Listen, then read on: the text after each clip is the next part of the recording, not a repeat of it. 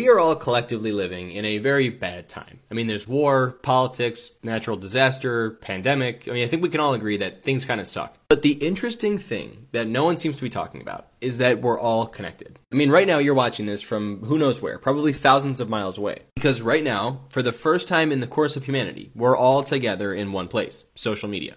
In our pockets, we are carrying around the ability to connect with anyone, anywhere in the world. Now, if you told humans 300 years ago that this would be possible, they would probably say, that's great. So there's communication and understanding and peace. But there's not. Here on the internet, we treat each other like absolute sh- there's division and hostility, and all we really do is go back and forth between looking at disturbing news and then arguing with each other over our differing opinions about that disturbing news. I mean, the world right now can feel pretty scary and messed up and unfair, but the last thing that we need is to be treating each other like garbage on the internet. It is so easy to be mean, but we need to be more loving. Please, on the next post you see after this, say something nice, leave a kind comment, and just see how you feel, because we can all use some kindness.